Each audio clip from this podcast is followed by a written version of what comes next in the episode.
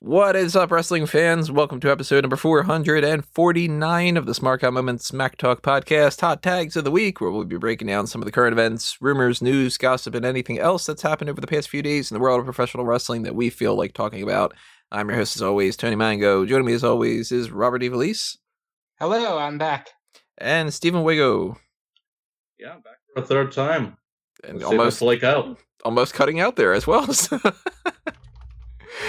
uh yeah hot tags. Uh you guys know the score by now most likely but if you're brand new to this whole setup this is what we're essentially going to do. We're going to talk about some of the topics that you see down in the description on youtube or wherever you're listening to us. Obviously if you're listening to us on some kind of a platform that does not have a comment section and i want you to be a part of the comments thing you should head on over to the youtube and you should while you're over there hit that like button on the video because that helps out quite a bit and you should subscribe to the channel if you haven't done that already and ring that little notification bell to be aware of when things get posted and when things go live. Be it uh, whatever it is that um, you want to be a part of as long as you're listening to this this is great but yeah drop a comment below. Tell us your thoughts on these things. And we are going to be running down whatever we come up with on the spot as well. So that's why it says more random topics and discussion because maybe we get something that pops up in the middle of it. Maybe we just kind of go on a sidetrack or something whatever it is. Um yeah so let's just dive into this with the first topic that i've got written down at the very least. Sarah logan has announced that she is pregnant so that was one of those things that she uh, had apparently said before that she never really wanted to do. She's like she didn't want to really get married and she didn't want to have a kid, and she was just focusing on pro wrestling. And uh, you know, not that long, relatively speaking, after getting married, she loses her job in pro wrestling. Decides not to really do it all that much anymore. Focus on her. It's Wild and Free TV, I think is the name of it. And bang, there you go, pregnant. So congrats to her and uh, Ray Rowe slash Erik of the Viking Raiders. But I got to imagine it's at least partially kind of like like ah nuts or something like that that it's like ah I can't announce that on like the roster and like piggyback off of like the Becky Lynch type of thing and stuff, right? You can't hang out with people backstage. You can't have like you know. But then again, maybe it's safer that she wasn't wrestling at this time, you know.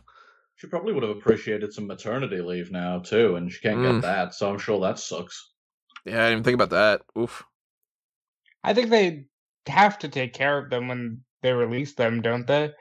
Don't they get a nice severance or something? Because she was the one that they were like, "No, she's she's coming back." Because uh, Erik put up a stink like, "You better hire her, or I'm gone too."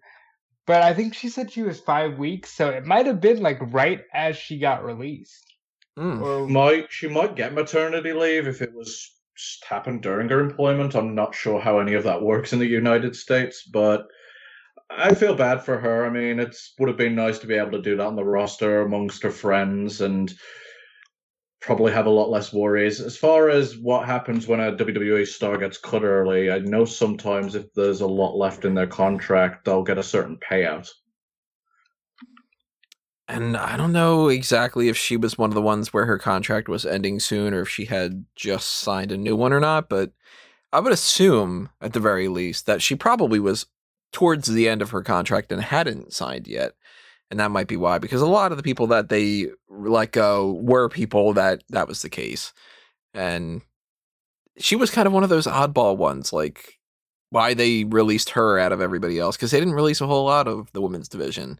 So that was she was actually one of the first ones too if i remember correctly where that whole day where it was just like this person and then that person and that person. I think it was like she might have been like the third or the fourth or something. So if that's the case, then maybe she did get some kind of a payout, but I'm sure the maternity leave and still being on the roster would have been a hell of a lot better. And hopefully, whatever she's got going on right now, all that's going to work out well. But hey, congrats at the very least. That's neat. And uh, I'm assuming that they're, if they're going to have a boy or a girl, we're going to be sure that it's a Viking. So yeah, it will definitely be a Viking. It's going to come out with those horns and some mead. Oh, that's going to be it's gonna be painful for her. Jeez. Yeah, she's tough. um, let's see here. Actually, you know what? Funny enough, I don't have a single other hot tag that doesn't tie into the TV shows. So before we go on to just start to talk about the TV shows, let me just do a quick uh, check to see if there's anything else that's going on.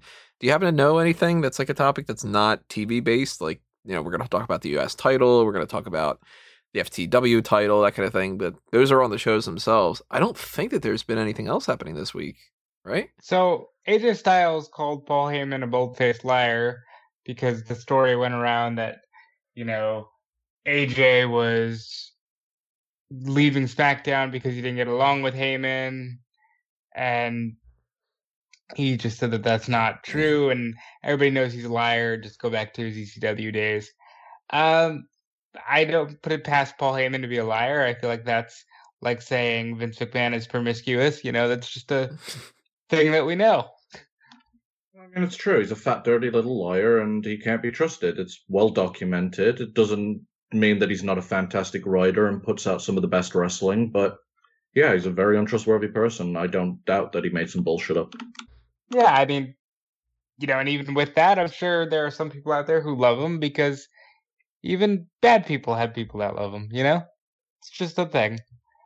Hey, look, son, I can listen to the Paul Heyman rant for two hours about shit. Maybe he's even bullshitting half the time. It's entertaining, but just just an absolute liar and distrustful person. It's well documented. Yeah, it's pretty bad when like his friends are like, "Yeah, I thought about killing him at one point." you know, hmm. like, like Tommy Yeah, it's Dreamer's like- like, I, I was going to murder him," you know, like that kind of thing. Yeah, it's not even like a secret. It's not like where it's heavily debated. Everyone was like, "Yeah, he's a, he was a real piece of shit in ECW." yeah. Uh, let's see here. We uh, Lio Rush has announced that uh, on the twentieth, he's going to be announcing what his final match is going to be. Really? So- What a waste. Le- Lio Rush deserves to do more in wrestling. I think he's a lot better than given credit for. I think he should get a push off a cliff. God damn. What did Lio Rush ever do to you? Nah, kind of fucking annoying. Um, I've never really got the hype for him. I don't enjoy flippy wrestlers, and he's the epitome of everything that I hate in high spot wrestling. what about low spot wrestling? Well, no. Are, are we, hate you. Are we talking about Hornswoggle now? oh, I forgot how fucking much your uh, dumbass jokes sting sometimes. uh, let's see. There's a thing about um, Shad Khan. He wants to fill um, TIAA Bank Field with uh, 25% capacity. Which is the football field right across the street from Daily's place where they held the uh, Stadium Stampede. Yeah, so he wants to do that soon, and that's also getting some people to go. Oh my god, Dynamite's gonna have twenty five percent capacity. I don't know how the hell that's supposed to work because Florida's like the epicenter of like the world at this point when it comes to COVID. So you know, but then again, uh, how long has Florida been like? No, we're not. So it's like they might just do that. As a Floridian, I'll have you know that you're right. And I, I, I wish I wasn't a Floridian right now. But you know, I, I think that this is just stupid. And to be fucking clear, if Vince McMahon announced that he wanted to have 25% capacity, they would be, oh, fuck WWE, boycott them. But because it's AEW, there will be some people who just give it a pass because they're the cool brand and they're the alternative. And I hate that. I would think even 25% capacity would be way too close to each other. Because you figure if it's like every four seats, then So- like how do you space that out all the way? I look at the UFC doing Fight Island this weekend, and on a fucking private island in Abu Dhabi, they're still having fights fall out because of COVID. And you want to try it in Florida? Mm. The fuck is wrong with people? Apparently, if they do get the opportunity to do that, 25% of capacity at Daily's Place would be 1,375 people. So, yeah, when it's so like. you're, you're standard in the event.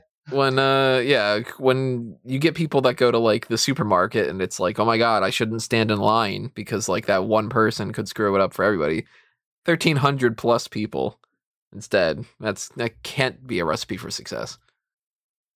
I don't know. I don't want to speculate too heavy, but we've seen that wrestling just doesn't stop, and you know it, it's going to continue no matter what. So they probably will have people by August. So I blank out AEW quite a lot. It's just not my thing. What's their um, what's their crowd situation like right now? Uh, they have the the wrestlers surrounding the ring in the like front row, and then in the upper bowl, they've started letting people in, uh, that are just like friends of workers and stuff. Oh, they So did that? say- I didn't even know that they did that. So you're saying the wrestlers are in the audience? Yes. So when everyone was joking about the elite being a mark for themselves, it literally happened. Uh, you said that, not I, sir. I'll give you credit though; they are so much more entertaining than the NXT guys in WWE. It's uh, I think I might have written it. I might have said it on another podcast. I'm losing track of how many things I'm working on these days, but in some fashion, I had put out there the difference between the two is like one side feels like they're a bunch of drones that are being programmed of like say this cheer for that. You're in a dark arena. Nobody wants to see you. Bang on glass. Like that kind of thing it's just really like off-putting. And the other one's like hey pineapple pete he's fun. Put him out there and have like the librarians read books ringside because they're librarians and why why not? And like that seems so much more It seems like the characters getting involved in the world around. It actually sounds kind of fun. yeah it's for- it's significantly better See, my issue right now with wrestling in the state that it is, I don't do wrestling without audience sounds typically. It just doesn't work for me. I tried WrestleMania. It was really cringy outside of the um, special matches they did, uh, the cinematic matches. So I might give AEW a try. It seems like they're doing a lot more. WWE, the last time that I like outside of segments, I don't, I can't watch the matches anymore. They've just gotten bad. it's so awkward. i recommend checking out dynamite it's significantly easier to watch You see, in New Japan, while there's no crowd, they're normally that quiet anyway that it doesn't affect it too much. And I've been watching it with Japanese commentary, and they're so fucking loud and never shut up that it makes up for all the sound. Yeah, if it's anything like that uh, Ninja Warrior, it's as soon as it starts, it's just like bang, right at uh, an eleven on a ten scale, you know. And uh, I have one other thing I just came across here: Impact Wrestling has applied for a paycheck protection program loan. So yeah, they are like one of the wrestling companies, if not the only one, that got some of these small business assistance. So, hey, Right. God, could, could I just point out that while they've applied for this loan, they've also just signed a shit ton of talent. Maybe that's why. I'm just Well, like, yeah, I'm they- just like, God Putting- damn, you just repeat every mistake you've ever made. What are you talking They're about? This was a great idea from Dixie Carter, who's now the head executive or something like that. listen, Impact Wrestling is gonna survive the nuclear holocaust. Maybe that's what everybody should just make their masks out of. You know how everybody makes that joke about like, oh, how come the whole plane isn't made out of the black box? Because that's the only thing that survives. Just feel like I bought an Impact Wrestling mask, and there's no way I can go down at this point. we did. uh, When the hell did we do that episode that was like uh the end of TNA? Uh, Technically, TNA died, unless they called it TNA again. I don't know. Well, Moose is defending the TNA belt at Impact Wrestling's anniversary, so So Maybe- wait, do they do they have an Impact Wrestling belt now, or do they just have a TNA belt? no, they have both right now. Okay, which one's the big important one? So the TNA wrestling belt was resurrected for a show that was going to happen during WrestleMania weekend. They were going to do like a TNA uh, one night only kind of thing. And then Tessa Blanchard couldn't make it to the tapings. They started using the TNA belt for real, but with them crowning a new Impact champion at Slammiversary, I don't know where the TNA belt will fit into all of that. so we did the Death of TNA Wrestling podcast five years ago.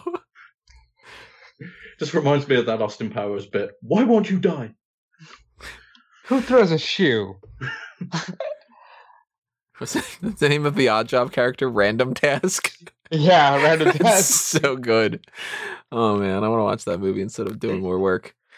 Again, fanboysanonymous.com. If you want us to do more things that are on the geek culture spectrum that is not pro wrestling and deals with movies, TV shows, video games, comic books, all that other kind of stuff, talk um, Austin Powers or whatever. Please give us money to watch Austin Powers. God, like I would love to do a fan tracks of the three Austin Powers movies. That'd be so much fun.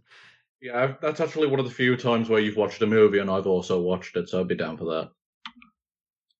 So if you do want us to do those kind of things, patreon.com slash fanboys anonymous is the best way to make sure I've got the time, especially with the pick your poison tier where you can request things. So if you're like, man, you keep talking about this Mount Rushmore of comic book characters, or when's the last time that you did some kind of a making the grade for some kind of TV show or whatever it is, or hey, you know, you've been talking about watching this show and you haven't said anything about it, and put something out that, anything like that. Uh, go ahead and take advantage of that. Uh, also show some love to the rest of the other things that are on fanboysanonymous.com, you know, the Facebook, the Twitter, the YouTube channel, all that other kind of stuff. It's been kind of on the back burner lately, but I really want to get more into that. And I will as soon as I get the opportunity to and the time to be able to do it and stuff. So, yeah. I think the most recent thing I did was the uh, outside of the Week in Geek stuff and some other little article things was the Donnie Darko uh, commentary. So, keep it in mind fanboysanonymous.com your source for everything geek culture that i can talk about uh yeah, you know what we're before we get into the tv stuff i'll throw some other plugs that are out there we're on plug mode right now so i might as well keep the ball rolling the other patreon that you can support is the one for this channel smark Out moment patreon.com slash smark Out moment. Again the patreon has a bunch of different tiers. One dollar is even something that goes a long way. $10 gets you access to the Darkcast, which uh, most recent ones talking about a wide variety of topics, just like the other ones, where it's kind of therapy hour and everything too.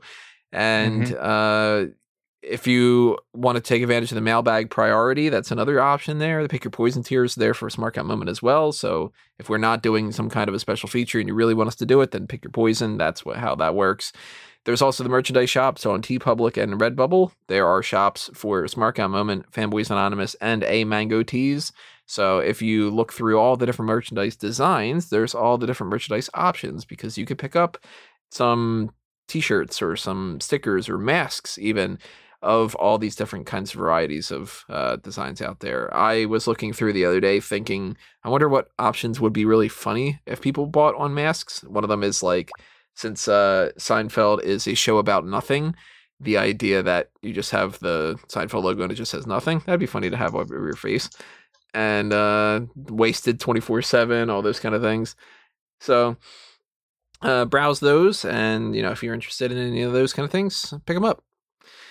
I'll do a couple more plugs a little bit later on, but let's start talking about these TV shows because we've got, at the very least, like five episodes of things, six episodes to talk about. And we're going to go back to last week's a little bit because we talked about some of the stuff, but now we need to kind of do a full on Fighter Fest versus Great American Bash type of thing as well. Uh, before we get into that, though, let's talk about Monday Night Raw. That was the first thing that happened this week we had the opening was uh, Drew McIntyre and Dolph Ziggler talking about how Ziggler says McIntyre uh, has left all of his friends, and he brings out Heath Slater, funny enough, who it's like a rare instance of logic in WWE. He goes, "Hey, remember how you said that I was supposed to get a championship match? Well, give me." and they they had their match technically. It was a one claymore, so it wasn't really like you know a match match, but uh Dolph Ziggler attacks Slater afterward. McIntyre helps Slater out. They hug it out. Apparently, it doesn't matter anymore that he doesn't have a job. He's just like, ah, we're cool again. And um, I overall really liked this because this is their last opportunity to do this. You know, after this week, he is a free agent, and they're not going to be able to do this when he's signed to Impact or AEW or whatever he ends up going to. And if they would not have done some kind of an acknowledgement of that, it would have felt weird when they eventually do the Jinder Mahal and Drew McIntyre thing because at that point it's going to be like, well, you missed your opportunity with Slater, you know. So thumbs up uh, as far as I'm concerned. What do you guys feel about this? I thought this was an interesting way to utilize somebody who they still have under contract. Like, Heath, I believe, until July 18th, is still eligible to be utilized for WWE things. So very smart, very uh, good on McIntyre for making the call. He did an interview with Talk Sports saying that he had to convince Heath to do it. Heath was feeling a little apprehensive about it, but at the end of the day, they're glad they did it. I liked it. I don't know what they could possibly be going for with McIntyre and Ziggler because Ziggler is now saying it's going to be a match that's never happened in WWE before, and I don't know what that could possibly be at this point. I'm assuming some kind of BS thing, like how this is like an eye for an eye match and whatever. It's going to be like this match is a Dolph Fucking- Ziggler beats Drew McIntyre match. Like you know, It's going to be a Spirit Squad spectacular. You know, you know that's that's what it's going to be. So I love the Heath Slater stuff. It was uh, what it, mm, the way I watch WWE now is I let it air and I find out about the cool shit that everyone's raving about. And I'm glad I went back and watched this because it was some of the better storytelling they've done. But at the same time, with the way they're lighting the uh, the ring and the way the tone was set, for those of you who've watched that South Park episode where they're making fun of WWE, Yep. holy shit did it feel like that especially with uh, like i was just waiting for someone in the crowd like uh, whoever was at ringside to just go he took his jab well, if Heath Slater would have came out and been like, you know, hey man, remember we were part of the uh, 3MB and like you were like a brother to me and whatever. Then a and then it would have just been like, all right, this is the best segment in the entire year. but i couldn't help but get a few, bit of a vibe from that i'm just like this is exactly what they were making fun of Yeah, Then we need Cartman to be. Isn't he like supposed to be like uh, pregnant with somebody's baby uh, or something like that? Because he was the character that was like, yeah he's like he brags about i've had so many abortions and i'm gonna have another abortion tonight uh, South Park's so great. God, how are they not on now with this coronavirus stuff? dude they're gonna have so much ammo when they, They really are. That's gonna be insane. Uh, we had some stuff with Kairi Sane, and uh, that's all basically going to lead to next week. The Kabuki Warriors are facing the Golden Role Models for the women's tag team titles. Are you glossing over the fact that they had a match between Sasha and Kairi for the first time ever, Tony? Very It's much so. It was a DQ. Who cares? Uh, Tom, Tom Phillips cares. I almost said Todd Grisham. Jesus. Hey, it's Christian. they had attacked Aleister Black backstage and they uh, had a whole setup where the KO show was going on. Kevin Owens had Seth Rollins as his guest, and they kind of traded some shots here and there. And that led to Kevin Owens volunteering to be Rey Mysterio's partner in a tag team match. Rey Mysterio and Kevin Owens beat Seth Rollins and Murphy by pinfall. And that made it to where Mysterio could pick what the stipulation is for their match at Extreme Rules. And he picked, I think I mentioned before, an eye for an eye match, which now they're saying they're looking into some CG options of how can they do an eye for an eye.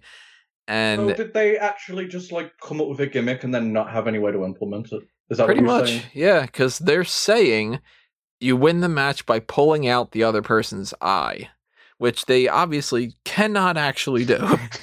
like you can you can play around with the idea of like oh it's a a sledgehammer match and you you win by hitting the other person with a sledgehammer and have a gimmicked sledgehammer. But like if this turns out to be literally like Rey Mysterio does that kind of Kill Bill move and he pulls out Seth Rollins' eye and it's like this fake eye and it's all like that it's going to be so awful that des- WWE would deserve all the criticism.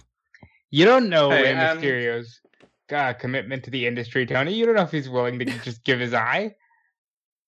I'm just gonna say, like, what what are they gonna do? Are they never planning on having Rey Mysterio return? Because you can't just have a guy have his eye pulled out and then show up later with two fucking eyes.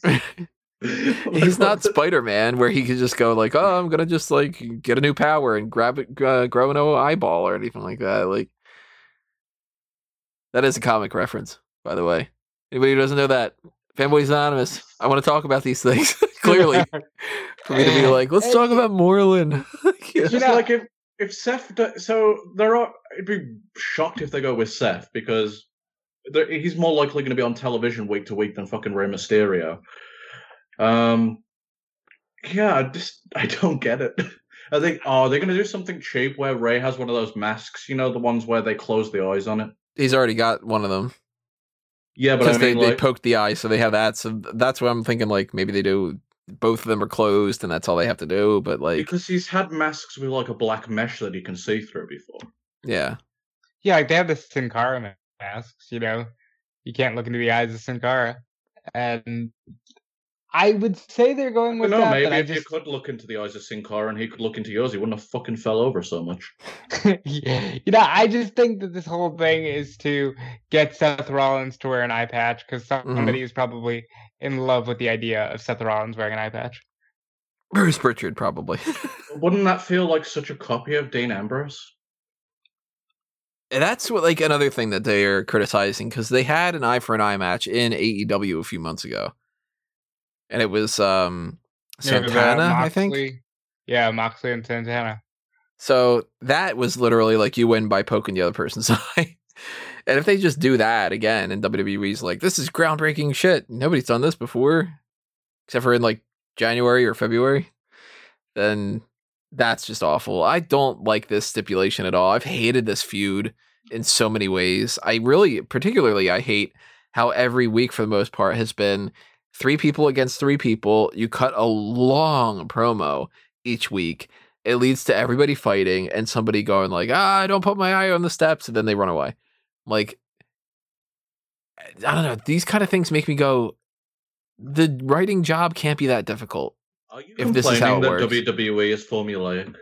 Very much so, because it's like, if you needed to write like a brand new story each week, I'd be like, "Oh God, that's so difficult," whatever like that. But when every week turns out to be literally the same thing, and you just go, "How about we do that again?" then you know control v control c like you just keep doing it over and over again You see, this is why I can't watch week to week anymore. There's, there's so many things missing from it on top of being formulaic. I don't know how you keep up with it.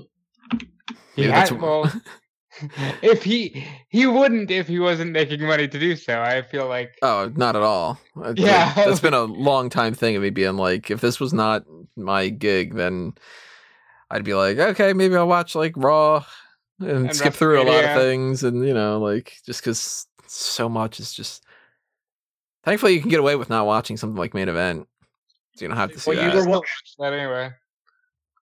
While you were watching 205 Live, I was watching The Chappelle Show, and guarantee I had a better time. You- you- you wouldn't be wrong. Sketch comedy show. Then we had something that this is a bigger topic, and on a normal week, this probably would have been the number one topic and the thumbnail and everything like that. But MVP and Bobby Lashley brought out the new United States Championship title belt, and confusingly, it was like it was MVP said, "Hey, you know, this is my belt now." Before I've won it and whatever. They also have a tag team name now, the Hurt Business. I like that Yeah, that's good. and they had beaten Ricochet and Cedric Alexander by pinfall because Cedric and Ricochet are kind of like fighting on behalf of Apollo Crews. Apollo Crews is going to fight MVP for the United States Championship at uh, Extreme Rules, and they've alluded to the idea that the winner gets the new title on Twitter. They didn't say that anywhere else, and they really kind of implied the idea that it was just like that's MVP's belt. So I don't know if that's the type of thing where it's like they kind of jumped the gun and MVP is supposed to be winning this championship and then he's just going to carry that and that's why they're going to do this uh, transition, or if they're going to just kind of awkwardly have this sort of like Apollo Crews retains and he grabs that title and goes, "Yeah, I actually like this. I'm going to keep it." Like that kind of thing. But how do you guys feel about this championship? I am a big, big fan of it, and I didn't put this up yet in the Mega Maniacs group on Facebook, but I will post it at some point. I tweaked it a little bit and just made it to where like the colors pop a little bit more, and there's uh behind the stars, there's blue and some kind of things like that, and that makes it considerably better. But the design itself, I think, is fantastic. That's actually my big issue with it. I need more blue at the top by the stars. That's really the only thing that kind of makes it look a little plain and a little dingy. I think if they added that, it would really pop. But overall, it's here's the thing: a lot of people hate the United States title, the previous look. I don't dislike it. I just think it's become an eyesore because of how long it's been around. 2003. Yeah, that's a fucking minute. Um, If I have the right numbers, that's the longest reigning championship design that they've ever had. but why though? It wasn't like even a, that good of a title design. And it had no side plates for years. Oh, is that something they just added later? No, it's never. I mean, the, it's had the side plates, but not the removable ones. Well, that's why they changed it because they the new thing is the customizable side plates. That's Yeah, like and- the replacement nameplate. They should have Um, like every one of them should have those. So I don't know why it took them so damn long to do that. Because they really, even if they really liked that design, they could have had that design and just changed the side plates. You know? I think they knew they were ready for a change in scenery and a new era and a new belt. And you guys hit the nail on the head. Uh, more blue at the top. Tony and I talked about this a little bit on the Dark Cast, but definitely more blue at the top. I love this belt. I think it's one of the better belts that they've introduced in recent uh, weeks, and it actually made me want more.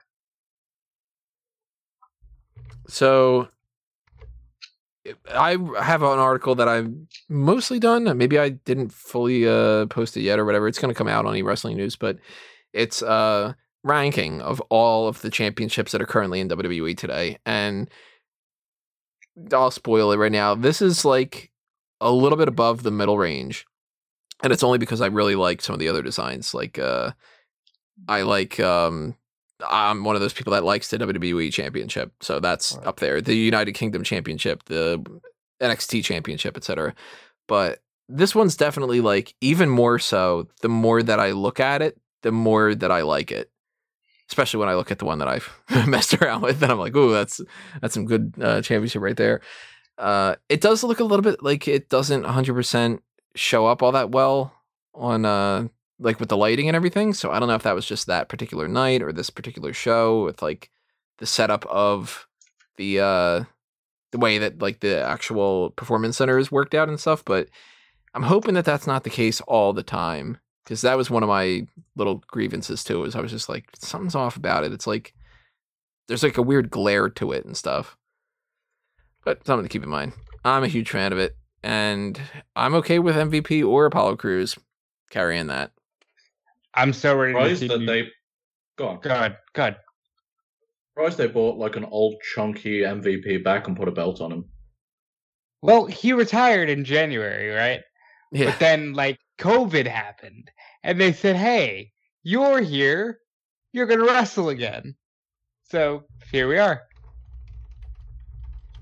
Good for him, I guess. I've never disliked MVP. It's like I- one of the few guys that can cut a fucking promo. And I actually think, like, for my generation, he was probably one of the better WWE United States champions. Yeah, that feud with Benoit was pretty fun too. The Matt Hardy feud, the Benoit feud. MVP for a while was actually pretty good. So I'm going ahead. I'm going to post that on the Mega Maniacs right now, so you guys can see the the quote unquote finished graphic that I had photoshopped. Um, and of course, other people can see it too. And if you aren't a part of that group on Facebook, facebook.com slash group slash the Mega Maniacs, go ahead and sign up. We talk about stuff. So that was a part of the Raw episode. Then we moved over to this whole thing with um, Randy Orton, Andrade, and Angel Garza beat the Big Show and the Viking Raiders by pinfall. I have been loving Randy Orton this year with the way that he's been doing things. I loved that, for instance, in this regard, he was talking about how he has at least a little bit of default respect for Andrade and Angel Garza because they're third generation. I thought that was a nice little touch. Like even if I only like respect you a little bit, that that's out there. And like Garza at one point got like I don't know drop kicked or something like that, and Orton went over to him and like a veteran and like a teacher and everything like that, like obviously an abusive one. He grabbed him, he shoved him up against the thing, and it was just like get your head out of your ass and like get your head in the game and everything like that. And I was just like, you know what, Randy Orton, something just lit a fire underneath him this year, and I'm loving it so much. And I really loved as well that FTR was upset about it. They're like, "Oh, you know, you're hanging out with your new friends and like all this kind of stuff because they liked the uh, the FTR KO thing." So that was a nice little thing. Um, I wouldn't mind if this was a pairing that continued. I agree. I would like to see this pairing continue. And Randy is just one of those guys who, when Randy is motivated, there is nobody better. We I- I- had. Go ahead. No, you go ahead. I just I know that Callum's not here, and he would usually make the joke about like ah he's got a headlock on him for 15 minutes, but Randy Orton is the best wrestler on the brand when he's motivated. He's just you know that why he puts a headlock on somebody for 15 minutes? Why Because is it that? makes you, because it makes you upset that he puts someone in a headlock for 15 minutes. damn right. Randy's the best. Plus, Randy's got that troll side to him too, and I'm sure that he's laughing about it. Just like, you know, he does that kind of stuff online. It's funny. You know, sometimes it's kind of fun to be a prick to everybody.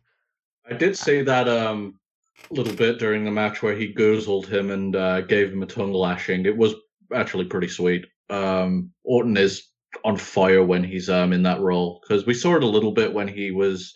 Oh, what's the fucking faction with Cody and Ted DiBiase called? Legacy. Legacy.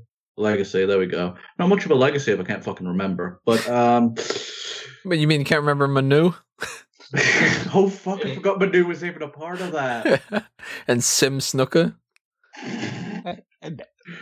Oh, They had uh, Curt Hennig's kid, Joe Hennig, sitting around not doing anything. This is before Michael McGillicutty.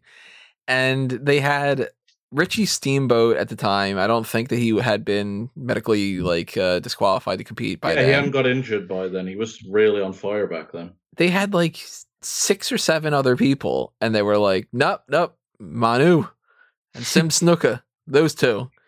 Like, why?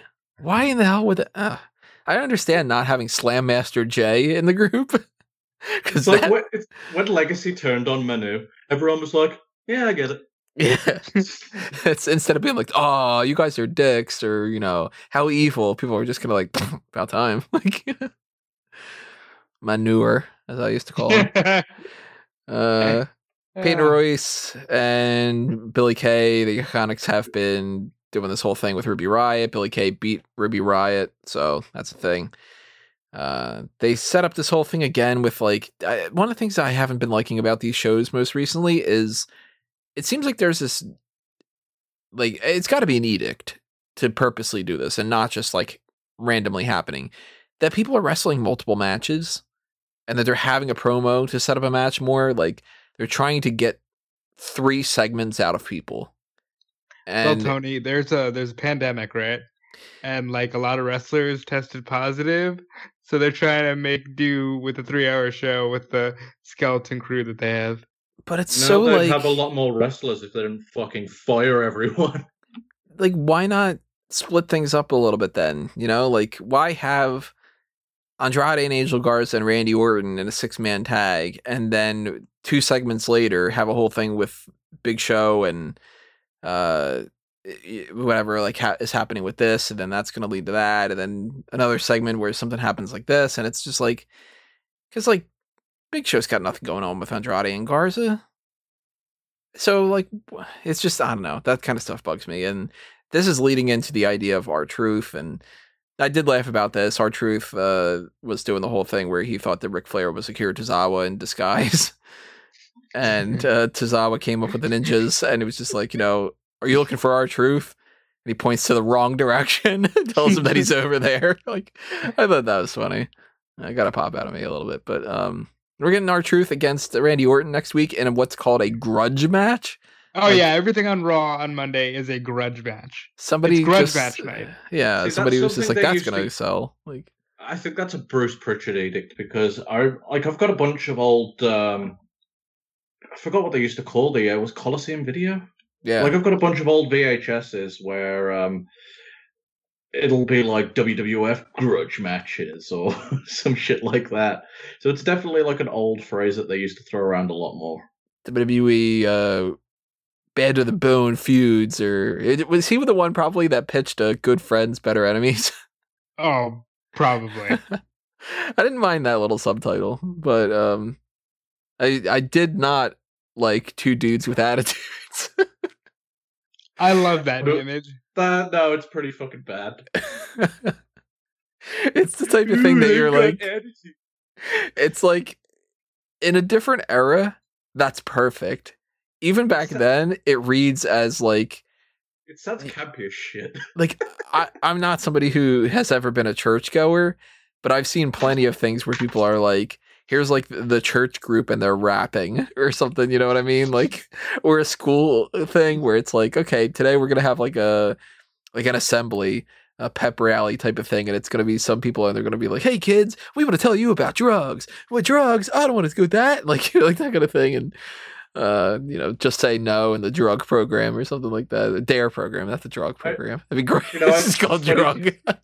It's creepy that you brought that up because I literally just watched the South Park episode where those people showed up to the school and because they didn't want to end up like them, they started smoking. right. Yes. It's like two dudes with attitudes always reads to me as just kind of like I don't know, some old It's so timey person being like, That that'll be hip. Kids will like that, you know. I can't imagine Shawn and Diesel were like, that's our tag team name. Two dudes with attitudes. the Ring I guess- Kings. I feel like that was straight out of the mind of Shawn Michaels. Like they probably said it once and he thought it sounded cool because it rhymed, and that was just it. So you remember when Payton said the Ring Kings and we all just started making fun of him? yeah. I feel like two dudes with attitude. If one of us came up with that, we would have just been ripping the piss out of each other. It's got the perfect name. The Ring Kings.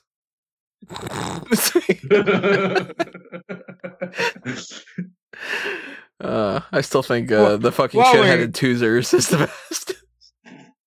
While we're here, I legitimately think Men on a Mission is like a terrible tag team name, and especially because it comes out to MOM for uh, Mabel, Mo, and, And Oscar. Oscar. Like, uh, who thought of that? Who did that? I don't mind men on a mission, but yeah, the mom thing and Mabel, Oscar, and Mo, like, no. Awful. Uh, Charlie Caruso talks about uh, blah blah blah. Nikki Cross does stuff. Nikki Cross is basically just being like, "Hey, aren't I crazy? Woo!"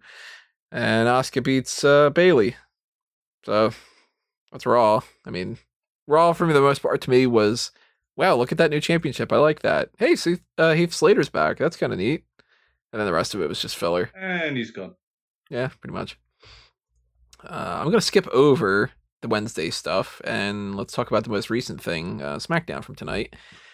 That started off with The Miz, John Morrison having Jeff Hardy on Miz TV, and the long and the short of the whole thing is that Sheamus and Jeff Hardy are going to have a bar fight at Extreme Rules. They never said Extreme Rules. I just want to put that out there. And technically speaking, So, yeah, but if it isn't, I- then that's weird. I've avoided this feud like the plague because all I've heard is piss. It's Literally, so- there has been piss in, in the thing. Yeah. Yeah. everyone keeps telling me there's piss in it, and I'm just like, you know, I don't need to be a part of whatever WWE scat fetish is. I'm out of here. There's also the the Ligma Doctor, which was yeah. the funniest appearance on the whole year. But this feud is so uncomfortable and so bad, and I don't know why they're getting a kick out of having Jeff Hardy talk openly about struggling day to day with addiction. Like, this is not something I want to see on a weekly basis, and I really hope it ends after this bar fight. You're not digging the uh the promos where, where everything is just talk like this, man. And everything's a struggle. Uh Yeah, I got, Every I got one of enough of his. I got enough of his fucking redemption bullshit when he fucked up in TNA. Well, so that's- yeah, that sounds like a chore. he had That- one more shot, you know, and then he got another one and another one. I I, I like Jeff. I don't want to like pick on him and the addiction too much, but really, why are you making a storyline out of the fact that this guy isn't trustworthy? it's It- it kind of seems- like if they flat out did a storyline. Uh, well, they've no, they've done these. Never mind. I was like, it'd be kind of like if they did a story about an alcohol, and I'm like, ah, yeah, yeah, they did that. You've got Scott Hall and WCW, you've got uh, Hawk with the Titantron, and then uh, it's almost as if they had a story about somebody getting injured. Like, oh, they've done that. Oh, it's almost like if they had a story about somebody gaining weight. Oh, they've done that. You know, It's almost if they had a story about someone that had special needs. Oh, they've done that. They've done everything. Nothing is out of bounds for them. Th- th- There's no shame. Simpsons did it. It's just WWE did it, that kind of thing. But that led to Jeff Hardy beating The Miz by pinfall. Um, we had Bayley and then Sasha Banks beat Bliss Cross Applesauce by pinfall. Hang on. Uh, Do you think Sheamus has COVID? Because he is one of the names that have not been on SmackDown for the last two weeks. Yeah, they had him record things two weeks in a row. That's right. And they were very careful to not say Extreme Rules for the bar fight. Huh. I didn't think about that. That might be the case. Because they certainly haven't announced everybody that's had a positive test. That's for sure. I also noticed there was no Corbin tonight, but this is purely me speculating. But I have to imagine if they could have Corbin on a show, they would have had Corbin on a show. And they haven't had Daniel Bryan for these two weeks. It's very it's very interesting to see who they're keeping off the show. Wonder Uh, that turned into just refusing. Yeah, it could just be that too. That's true. They aired a rerun of the Money in the Bank match between Wyatt and Strowman. I got done some work in the meantime when that was happening. That was nice. I was like, oh, I I can too. catch up a little bit on things. You know, I wouldn't mind if that was like a regular thing. If they did that towards like the end of a show or something like that, that'd be great. Just be like, yeah, fully catch up. This is awesome. And then we had a whole setup with um the New Day, Shinsuke Nakamura, and Cesaro for later on. But then we turned into easily the worst part of the whole night. I mean, there's no question about it. They had a karaoke showdown, and it was Lacey Evans performing With My Baby Tonight, Jeff Jarrett's theme, Dana Brooke doing Honky Tonk Man's theme, Tamina saying offbeat, it's time to play the game twice before being cut off. And Naomi doing her best to sing American Dream, Dusty Rhodes' theme, which really quite literally translated to not a single one of them knew all the lyrics to the songs that they mm-hmm. were singing. So if they picked those, why would that be the case? If they didn't pick them, then why not pick one that you would actually, you know, know? And it's odd that they picked American Dream. Like that seems like it's almost like a slight. And this was atrocious in so many ways because none of them were good. And it ends with Lacey Evans getting mad that she lost because who friggin' cares? Hey, Apparently did she you- does. Did you change it on the heel turn? She turned heel, mm, Tony. Yeah, I do. I have her as a heel turn for that.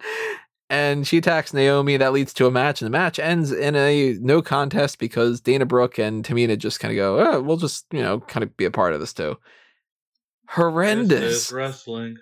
this Hey, was go, did you so watch- bad. You didn't watch this, did you?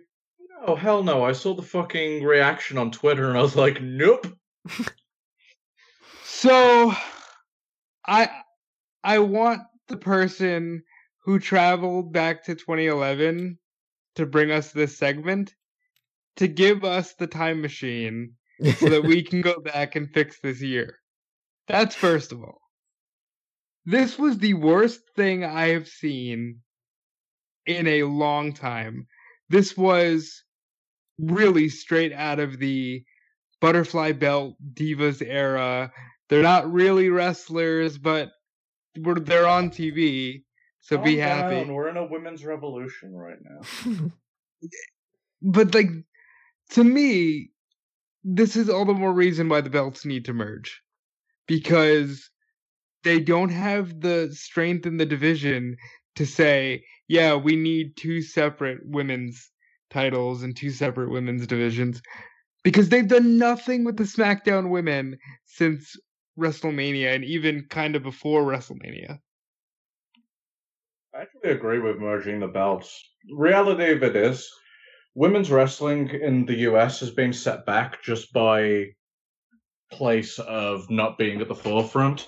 So they're always on an uphill battle as far as getting their spots go and building a division that's quite as solid as the men's.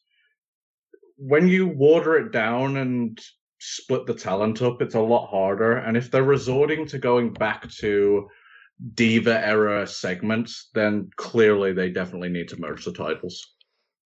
I really want to know legitimately whose idea it was to do this segment because you gotta know. Like they recorded this ahead of time. They had to have known that this was awful.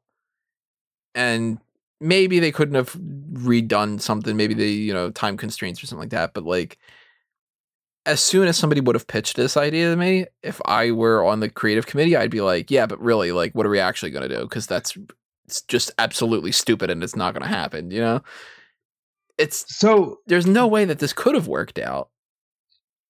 before the AJ promo, which I think comes after this, I had thought maybe this was a designated Riddle Corbin segment that just got cut because they didn't want to show Riddle because of everything that's going on, or maybe they decided, you know, we're not going to have Corbin on this episode, so we need some filler. Because the whole thing feels like a joke to the point where, like, even you said, you know, they don't know the words to the songs.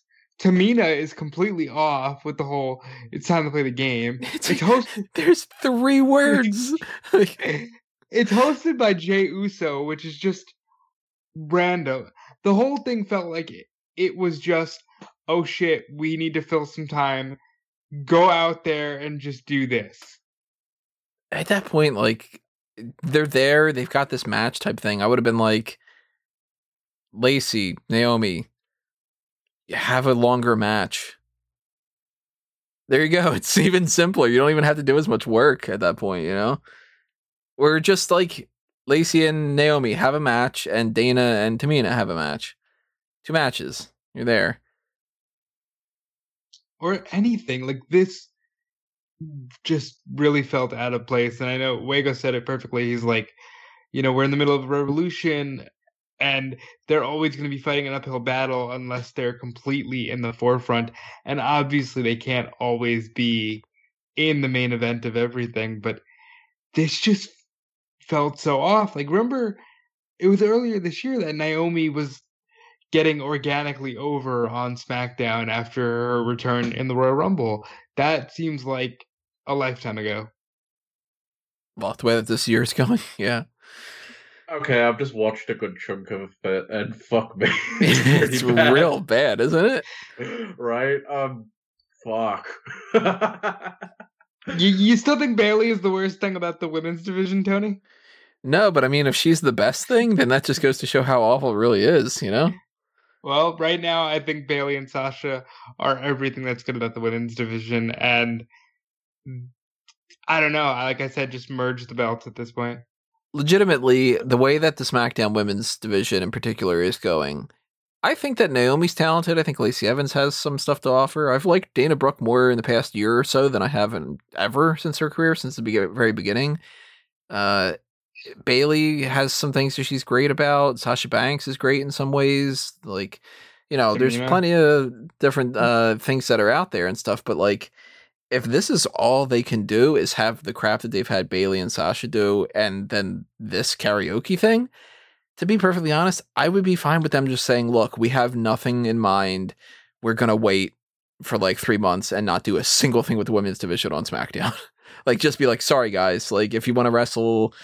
uh you know over on raw they've got that weird talent exchange thing that they did for a week do that but like this is terrible absolutely terrible i already tried to figure out how i could put it in my list for worst something or other at the end of the year awards i don't know exactly what it's going to get because it's hard to kind of say that anything should get like worst thing of the year other than the big mass firings but this is up there this is really bad uh, Styles is going to fight Matt Riddle next week for the Intercontinental Championship. Curious why that's happening. Very curious. And the Cesaro and Nakamura versus New Day match for the SmackDown Tag Team titles went to a no contest because, hey, you know, well, that's the thing to do right now. And it ended with the New Day being put through a table, which is, I think, the second time that that's happened. So I wonder what we're getting at Extreme Rules. Clearly, it's a chairs match. Oh, yeah. I mean, it's kendo stick on a pole match. Eye for a table match. I threw I threw a table or I He for said a I table. for a table. I'll give you my eye for a table. Yeah, I'm like, you know what? If it's I for a table or not, or I through a table, both of them are infinitely more interesting. Because now I'm like, do you take the I and put it through a table? They're even using the stairs, but then the other thing's like, do you just replace your eye with the table and just, you know, They're at, they're at the point of doing ridiculous gimmicks right now. They might as fucking well just explore. just like uh, Seth Rollins has an eye patch and it's got a little table printed on it, and he's just like, uh, I lost the eye for a table, man.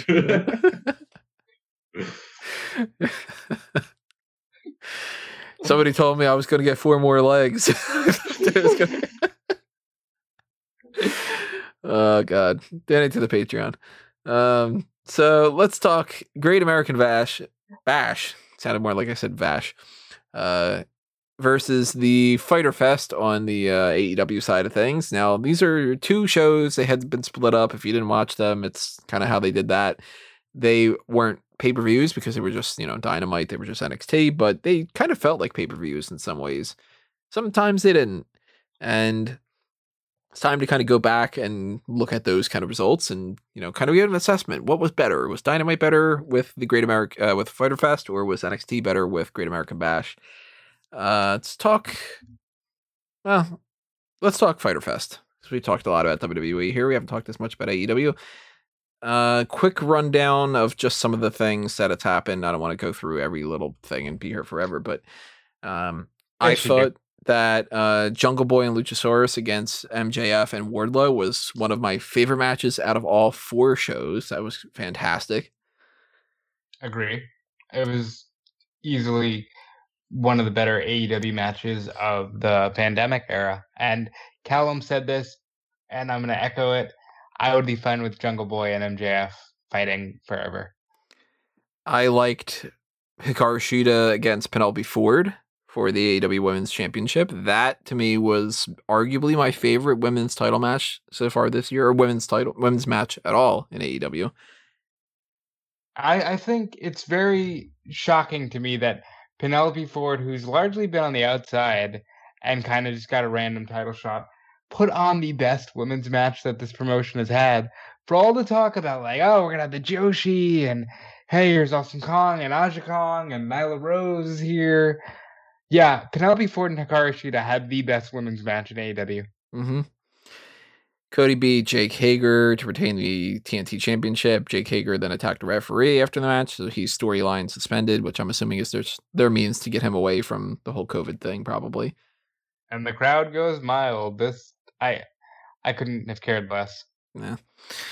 Um, Private Party beat Santana and Ortiz. I don't really re- remember anything about that, to be honest. I'll have more to say about Private Party when we get to night two. They announced that Fight for the Fallen is going to be on July 15th next week, and that that's where Moxley and Cage uh, is going to be. So we'll talk more on that in a moment. Um, then Hangman Adam Page and Kenny Omega beat Best Friends to retain the tag team titles, and that led into some of the stuff that carried over in night two, which Kenny Omega and Hangman Adam Page beat Private Party to retain the tag titles. I hated this. This match felt like the worst kind of choreographed wrestling, where all four guys are so dependent on spots, but their timing is off. So now it just looks like a badly timed dance. I yeah, hated this match. high spot wrestling is something I can't stand, but badly timed high spot wrestling sounds even worse. Yeah, this did not come across well at all. And it's like Private Party, they're young and they're still green and they're getting, you know, more reps and they're learning. But man, this was just so off to me. Lance Archer beat Joey Janela and was also beating the crap out of Sonny Kiss ringside. And you know the the repercussions that come out of this? Sonny Kiss gets a What's TNT Championship title shot next week. Damn right. It's Um, like, where's the connection point here? Cody's not even involved in this at all. And it's like Sonny Kiss was the guy getting beaten up on the outside while his partner lost. Can we just talk about how ugly the TNT belt is? pretty oh bad. yes, It's pretty Yeah. bad. Fucking bad. it's awful. Yet, you know what? It's already not the ugliest championship in AEW because I'll I'll skip forward a little bit here. Uh, they cut to a commercial, they do whatever like this kind of thing. It's Darby Allin doing just jumping on a, a foam, but uh, Taz has awarded Brian Cage the FTW championship. So on the same week, and of course they didn't plan this, so it's not like it's like oh you know people are biting off of each other or whatever. But on the same week that MVP comes out and says, Hey, I'm the uncrowned United States champion, and here's the new championship, and it looks friggin' great. They have Taz go, Hey, Brian Cage is uncrowned. I'm going to give him the FTW championship. I So- do not care about this title. I'm not an ECW mark. I know that that's probably blasphemy to a lot of people, but to me, this title means less than nothing, essentially. It's not even like the million dollar title, which is like that was cool back in the day and that worked with the gimmick. Like this is just this orange circle that Taz is like, I got this. And then It says Taz on it, by the way. and then he gives it to Brian Cage, and Cage is like, ah, I got that now. Like it's just this is what's the point? I'll say this: I'm glad they're doing something with Cage because he's one of my um, he's one of the guys that I saw in Lucha Underground, and I've seen in a few other places where I really like his stuff. Yeah, he's he seems pretty cool. So I'm glad that they're at least giving him somewhat of an endorsement. As far as Taz goes, I guess it makes them feel less of an odd package. Uh, because it did just say feel like they. I once when I found out that Taz was going to be managing him, I'm just like, okay, that's fucking weird.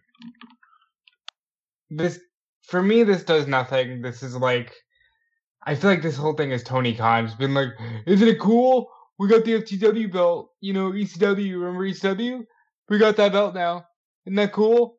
yeah. I I just like Tony said, I'm not an ECW mark. I like ECW. There are feuds in that company that you know I very much enjoy, but I just don't care that you're trying to. It's like one of the aspects of ECW that no one really gave a shit about. Uh, Well, it's it's Taz being literally the FTW belt is Taz being a mark for Taz, and I sent you guys uh, the uh, evolution of the FTW belt, which was initially just a winged eagle belt with FTW stickers all over it, and, and then he got a more proper winged eagle replica. And now it's this thing that literally has his name engraved in the belt. But it's like, here's Brian Cage with the Taz belt. I don't I don't care. I've never cared for Taz too much either in ECW, so that doesn't help its stock either. I, I actually pre- I prefer him as a commentator. to me, this is like the same playing level as Zack Ryder's Internet Championship. Yeah, Mhm. that's about it to me. Yeah. And I thought that was interesting and funny at the time when he did that because it's like, you know, a gimmick on a show, not as like something to actually defend on WWE television. And they never did. And now this is like so going into Fight for the Fallen, he's going to hold the Taz championship essentially, which now that just makes me go, okay, well then he's not going to win the other thing and he's just going to carry this around. And if he wins the other thing, then he's just going to carry around two titles for no reason. Like I don't know. Keith Lee could Keith Lee could do it. Yeah, we'll get to that, but that's that's a good thing. uh, another thing, I want people to realize that the ratings are showing Jon Moxley is a bigger piece of the puzzle for them than I think they realized. I'm sure that a lot of people aren't tuning in because they're Mox fans and probably, you know, think about the Shield fangirls. They can't watch their Jon Moxley, so they're not watching AEW. Moxley's title run, through no fault of his own, has just been shit. And I really hope that after he gets done with Brian Cage next week, they start to put a lot more focus on Jon Moxley because he's felt like an afterthought ever since winning that belt. I mean, isn't that AEW in a nutshell? Like Kenny Omega's one of the biggest stars, feels like an afterthought. They don't know what to do with their main talent. It's, and I've said this before, it's the idea that, well, these guys are already made. So, you know, we got to build Orange Cassidy and we've got to build you know, Private Party and Brian Cage, we got to make him our big star because he hasn't made it outside of Impact. And I don't care. I kind of just want to see Kenny Omega kill it and Jon Moxley kill it. And the guys who brought you to TNT with no track record whatsoever be put into the positions to grow the brand. I want Cage to win the title. Because Jon Moxley is that much of an afterthought? It's just like, why not? You know, what are we gonna get if uh, Moxley's still champion? He pops up here and there and he fights Lance Archer next, I guess. Like, at least with Cage, I kind of feel like Darby Allin will come back and he'll beat the crap out of Darby Allin, and then like somebody like uh, uh I'm not blanking on names right now, like um MJF. I'm thinking baby faces. Uh Joey Janela, let's just say like that. Like he'll get like wrecked in a match and whatever, and like maybe they have like a big heel that looks like he could beat the crap out of anybody on the roster and does, you know, instead of just doing the thing that they did before with like Brodie Lee, where somebody comes in and they immediately get a title shot, lose, and then it's like, all right, well then let's move on to the next thing, and now you're just gonna sit around. I can't think of a single person that's come in uh, through AEW after the initial launch that didn't just get jumped right to the top of something and then go right back down. I don't want to be that guy, but it, doesn't that sound very TNA? Mm-hmm. Because it's like we got this guy, like to, uh, to take a look. This is this is our big asset, and then well, you might as well put him in the championship match and whatever. And then once it happens, then it goes well. All right, now we used him up. Like Brodie Lee's not doing a single thing that really I care about. You know, Dark Order and Colt Cabana beat SCU, and whatever. See, know? in fairness, I think this would have been Brodie's first gimmick, but they needed an opponent for Moxley for the pay per view, and they were hoping to do that match because people have seen Moxley and Brodie Lee fight, so it wouldn't have been like, oh, we're giving away a first time ever match with no people in the crowd. Oh, I already skipped over Butcher Blade and the Lucha Brothers beat FTR and the Young Bucks and what a okay this when you think of the AEW style match, this is it. I saw one dude do a springboard Canadian destroyer onto a pile of guys. what like it's bad shit for the sake of being bad shit, but at least it's from the guys you would expect it from, and it wasn't poorly timed. Like this was the good variant of high spot wrestling. And the last thing, other than the t- Big Swole is quote unquote suspended, that kind of thing. Um, oh, Chris Jericho legit got hurt. Uh, she legit had nose su- surgery on her nose because it was genuinely broken. From the thing with Rebel. From it's actually stemmed back a few months from the thing with Sheeta, but hmm. uh, they used this angle to have her get surgery. Yeah, she's just getting so much uh, beaten up and everything, isn't she? But Jericho beat uh, Orange Cassidy in what was a damn good match. Really big fan of that one. Yeah, I liked it. I never thought for a second that Orange Cassidy was going to win, but it was a good match. I don't know if this is going to be like a breakout moment for him, he'll probably be one of the next TNT challengers. And maybe he'll get that belt one day, but I don't see him doing much outside of being an exciting lower mid card guy. It's the one feud that I get like actually care about was Jericho versus Orange Cassidy, and I still didn't even watch the match, so I, got, I can't even say anything about it. Uh, but I'm hoping he had a good outing. I like OC. Orange Cassidy from the very start has been one of my absolute favorites.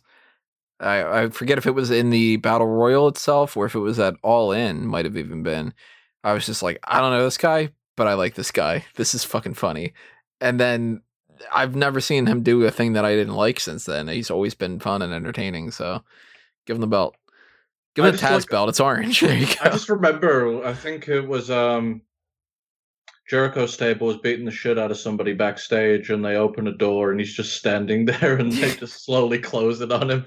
Like he's got just a natural charisma, and it's very great. It's weird that he has charisma doing absolutely nothing a lot of the time. Like, uh, there was um the Puppy Bowl, uh, the Puppy Battle Royale thing that was afterward. I watched a few minutes of that, and I of course I didn't watch the whole thing because I'm like, well, I got other crap I got to do. I got to write articles and stuff. But part of it was like, there's like the one puppy's named after Penelope Ford, one of those named after Brandi Rhodes and whatever. And Tony Schiavone's all like, you know, oh, like they're going after the referee and blah blah blah. And uh, I'm like, nah, this isn't really all that good. I'm gonna tune it off. But before I turned it off, they had the MJF dog and I was like, "Oh, MJF is like cutting a promo about the dog. Like, let me listen to this." And it's really quick, and he just goes, "You know, well, this dog's named after me, so of course it's to win, whatever." And like, so that's why, like, this, you know, Doberman or whatever the hell it was, like, you should pick this one up, and blah blah blah. And he's fighting the Orange Cassidy dog, and they have sunglasses on the dog. And, the, and the dog just kind of like slowly like knocks it off because the dog obviously doesn't give a shit doesn't know what's happening. And orange cassidy's promo to hype up the dog was he goes puppy. It's just like, like that's great. Oh my god this guy's so good. If they could have gotten the dog to do like you know like a shake and kind of made it like where they made it seem like he was doing a little thumb up. Like that would have been so much better, even. But yeah, uh, Orange Cassidy's the man. Do they have a bark order? Do they what? Do they have a bark order? Still can't hear you. Do they have a bark? Do they have a bark order? No, they should have had that. That would have been really good. Uh, don't don't be down this rabbit hole. I'll end up looking on the roster, making as many dog punts as I can.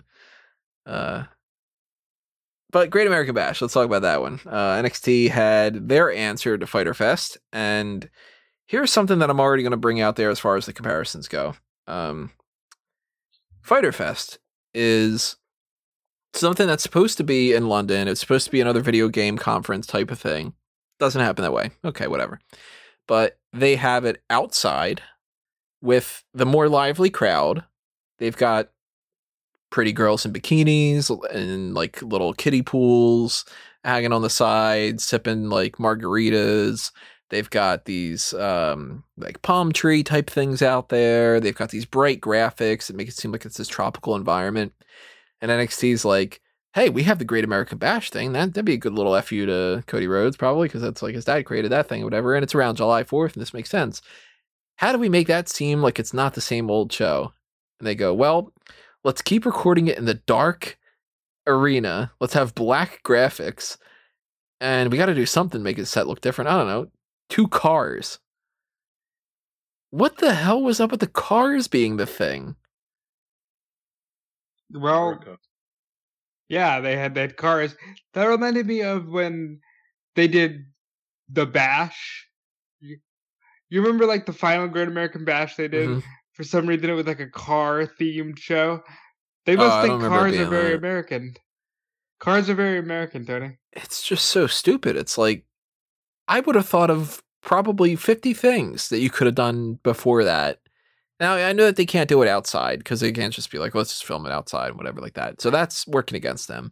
But like, they could have had some different lighting. They could have had like j- the graphics alone. They went with like black graphics the way that they normally have and stuff. That's not screaming go outside and have a barbecue and it's bright and colorful and it's July and it's happy and you're not depressed about sitting home all day in this uh, COVID era. Like this is like get in the basement, lock the door, turn off that light, like that kind of thing. And it's like just not the aesthetic that I thought would have thought of. And if you would have said that you got to window dress this with like whatever you want to put out there, like the balloons, sure, whatever.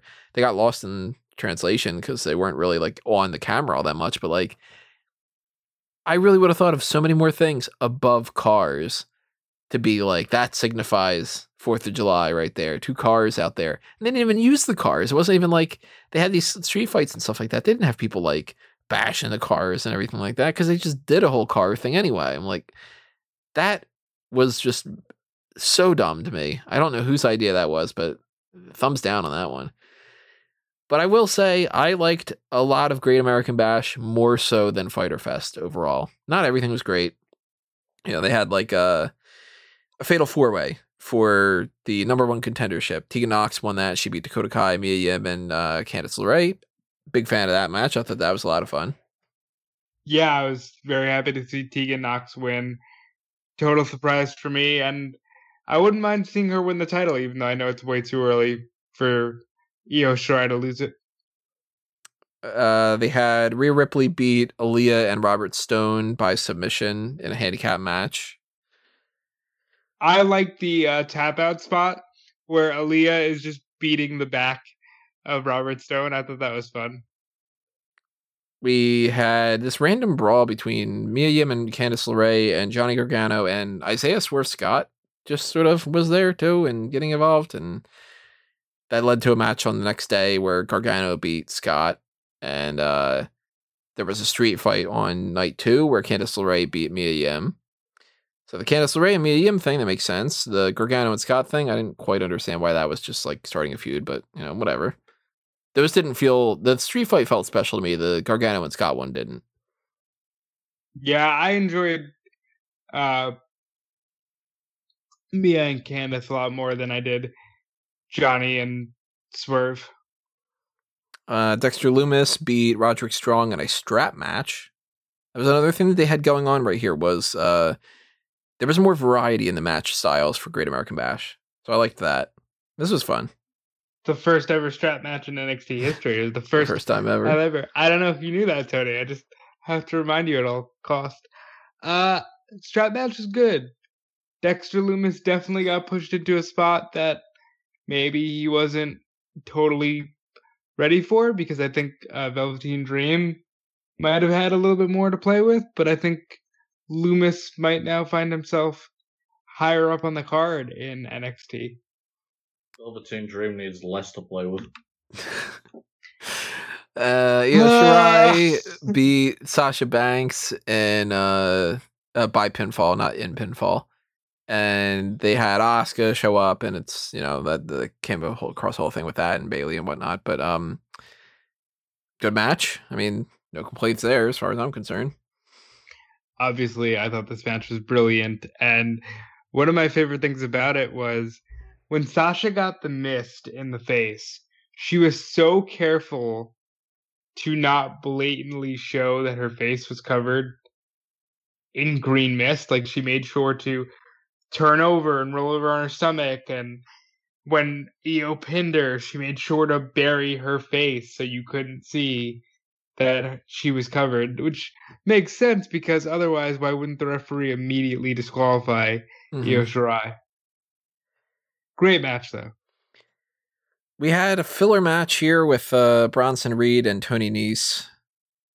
I don't understand why Tony Nese is a babyface one day and then a couple days later he's a heel, and that why this is a thing. Like that, this to me was like the number one match that felt like they forgot that this was supposed to be a special episode. Don't you ever call anything with Bronson Reed a filler, okay? He's got a couple more months before he's the one to watch. Bronson Reed is always the one to watch, Tony. Always. we had a segment where Robert Stone had been saying that he had a new signing, and what happened was he and Aaliyah went up to Shotzi Blackheart and said, "Do you want to join the Robert Stone brand?" And she said, "No." And then out of nowhere, Killian Dain attacked him, and then Shotzi ran him over with her tank. It only gets two So thousand he's- clicks per hour. It's he's still got a new signing, Tony. Money. If the ride is Random thing in the background. If the ride is was that? Ah, that was uh my thumb hit the YouTube button by accident. so, why is Killian Dain attacking Robert Stone? because I think they moved Chelsea and Robert too quickly. So with nothing to do for Robert Stone, they're like, "All right, buddy, we're not gonna fuck you out of your spot, but you're just gonna get beat up by people every week." Uh, then we had a six man tag team match. Legado del Fantasma beat Drake Maverick and Breezango. Breezango came out in like a whole conquistador thing. I thought that was great. Their entrances are amazing. Yeah, they're having a lot of fun, and I, I'm so glad to see them just being active. You know, because we saw them get buried for years of the main roster. And Mercedes Martinez returned. She beat Santana Garrett, so that's cool. Awesome. But here's the big story Keith Lee won the champion versus champion winner take all match. He beat Adam Cole by pinfall. He is now both the North American champion and the NXT champion. Double title holder, which that's been a thing with WWE ever since that thing with Becky Lynch. They've been like, I you mean, know what? That's a thing Like, in wrestling. I mean, Naito's the Intercontinental and World Champion in New Japan. I think uh, I think someone else did it recently in Impact too. I don't remember who it was though. it's like They- somebody just has an idea, then they everybody just goes, "Me too, me too." Yeah. They used to be a lot more strict about the double title thing. Like you can't hold more than one. But I think ever since they did the whole Rollins thing where he had the US title and the WWE title, they feel comfortable saying, Hey, you can hold more than one belt and then Becky, of course, made it a cool catchphrase with the whole Becky two belts and all that. So I think they they're just gonna play that card until they exhaust it. And Keith Lee, I don't see him defending both belts for too long. I think they'll probably vacate the one and have a tournament, just because it's another way to kill time on the brand. But he made history, and nobody can take that away from him. Really happy for him because Keith Lee is one of those guys that I slept on for a very long time, and I finally got what everyone was talking about. Also, more fatties with titles. I'm down for that. Uh, I also want to echo that. Like when Keith Lee came in, I kind of felt like he looked a little old. He looked a little like, okay, I don't get it completely. And then you start watching what he can do, and it's just not human. You know, to have a guy that size doing poison hurricane ranas from the top rope and, you know, top rope C4 moves, and he is just amazing. And nobody deserved to end Adam Cole's reign more. Honestly, he could stand to do less just so that he's got more to show off later. Dude has got a lot going for him. I he is with that. is in my top 10 favorite people in wrestling right now. Keith Lee is awesome. And a double champion thing, I don't know how they're really going to play this out, but I'm like, you know what? If anybody's going to be a double champion, like, yeah, give it to him. That's great, you know? I'm wondering how they're going to take one of those belts off of him. And I don't think that they're going to do a vacating kind of scenario because they could, but I would want to know the justification behind it because they haven't done it with any other means. And there wasn't anything that said, like, you know how, like, Ultimate Warrior goes in as Intercontinental Champion, he beats uh, Hulk Hogan, WrestleMania 6. And then they say, well, you can't hold two titles at the same time, so you have to get rid of the one of them. They didn't really set that up ahead of time. But they like more so actually said, I'm going to hold two titles and stuff. So if they turned around and said you have to give one of them up, it would seem kind of cheap to me. But I think that they can get around this a little bit. And I'm going to put out a prediction that, of course, may be wrong. That's why it's a prediction. I think that Finn Balor is going to be the next North American champion. And he's talked about how that's a title that he hasn't ever won. I could see a scenario being Balor wins that title because he challenges specifically for that title, not like, oh, I want to challenge you for both your titles or for the NXT title or whatever. And somebody like an Adam Cole or Karrion Kross screws Keith Lee out of that match and there's like a quick pin and some kind of thing like that happens. I think that's how they can get around it. As far as gimmick matches go, what I'd love for them to do is go the WrestleMania 16 route where you have a triple threat match for two falls and each falls for a different title. Yeah, I'm surprised they've never went back to that well. I think that's actually a very unique way. Especially considering they're pulling eye for an eye out their ass. Like, Eh. you've got plenty of easier gimmick matches to go to. Jesus, now they have eyes in their asses? God. I'd, Company's I'd rather have the table.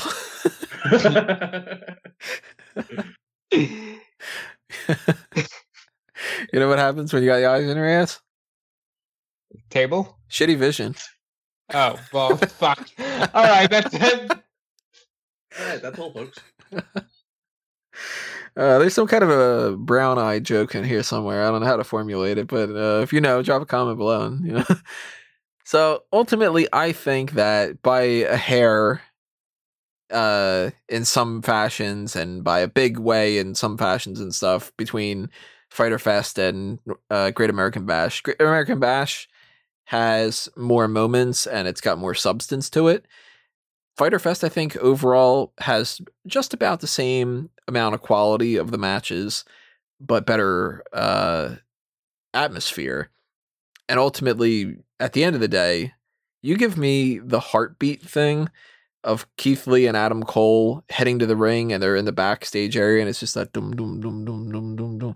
And then it leads to Keith Lee becoming a double champion. Like, yeah, Great American Bash wins for me. Yeah, I completely agree with you. NXT better matches, more important moments in the long run, but Fyter Fest better presentation. Oh my god, I didn't see them, so I saw. I, the only thing I saw was Keith Lee and Adam Cole. Um, so I'm pretty much like, yeah, NXT was way better. All right, and you would be correct in that. Here's the thing with Fyter Fest. You know how you talked about Great American Bash kind of dropped the ball on presentation with the black and white shit and mm-hmm. not using colors and American themes. Why aren't they doing Fyter Fest where kayfabe something always goes wrong? Well, originally Because it's the meant to be whole Fyre Fire Fest, right? thing, yeah, and that's Yeah, another thing too, which is like at the time that Fyter Fest happened, the Fyre Fest thing was still pretty like relatively uh recent. It's been an entire year since then, and I don't know how much longer that joke is going to last. I don't know if they're going to kind of just act as if it's like, well, it's our own thing now and it's whatever, but like it would have been fun if they would have done that the first time around. Had like tents that Wait, they might have even done that. They they did do that. They did a lot of that last year. Oh yeah, because they messed up the whole like uh the gear and stuff like that too. Yeah, but um See, they really should have just had fans have to sit on piss soak mattresses. it would have been way funnier. it's supposed to be the gaming thing too, and there wasn't anything gaming related this time around. They just treated it like it's just like summertime, whatever. Well, they would have done the whole thing. You know, it was going to be, oh, it's our first show in London. But, you know, I'm sure they'll get there next year. Yeah, so I am very happy about the Keith Lee situation. I'm loving the United States Championship that we have. Still think my manipulation's a little bit better, but uh Fyter Fest had some cool things. Karaoke segment was awful. Congrats, Sarah Logan. Um, those the hot tags. And merge the women's titles. Thanks. Get So- your hot tags here. I did most of my plugs. The only other thing I should really mention are things that are coming up soon, but I'm going to make you wait for that one because these guys have some plugs as well. So let's do that first, and then we'll come back around. We'll talk about that. Rob? Yeah, I, I have some plugs. Uh, check out Fightful.com and WrestleZone.com for your daily wrestling news needs. That's where I work most of the day. And check out the YouTube channel for our Paul Heyman SmackDown podcast that Callum and I have been working hard on. I believe episode three will be coming out Fourth episode, episode three. Yeah. Yeah, because we had the episode zero, so this will be the third episode, and this will be covering the fourth, not the fourth of July, but July 11th. So uh, we're rounding the corner to Vengeance 2002, and you'll be able to see that on the Patreon as a Patreon exclusive dark cast. All right, so me and Jonna are going to be coming back to doing some streaming. You can check me out at Stephen Wago on Twitch. I'm taking a break from Twitter right now, so I'll let you know when I'm back on there. All right, guys. And if you stay tuned to all the things that are happening under a mango tree, you should be following that things at a mango tree and at Toady Mango and all the things that are happening outside of things like wrestling news and Bleacher Report and blah blah blah. Uh, then the next thing that's coming your way is going to be the Extreme Rules predictions and then post show after the event itself next week. We're going to do the predictions probably on Wednesday. And then the post show, of course, is going to follow the actual show itself. That's why it's a post show on Sunday. So the the horror show at Extreme Rules. Uh, if I can sit through that and not gag, then uh, that's something to look forward to. And then we have the at least currently four weeks of question marks. So we might get around to doing whatever we're doing.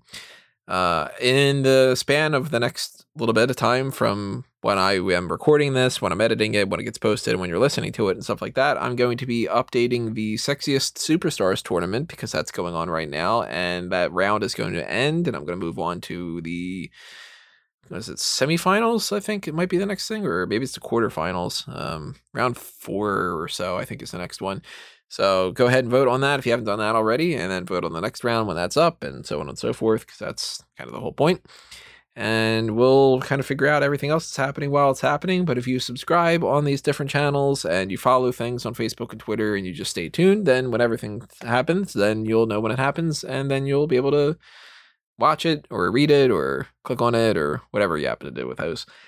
So that's it for episode 449 of the Hot Tags. Thank you for listening. Drop your comments below, tell us your thoughts, and we'll see you next time, everybody. But for now, this has been another Smark Out moment, and we're being counted out.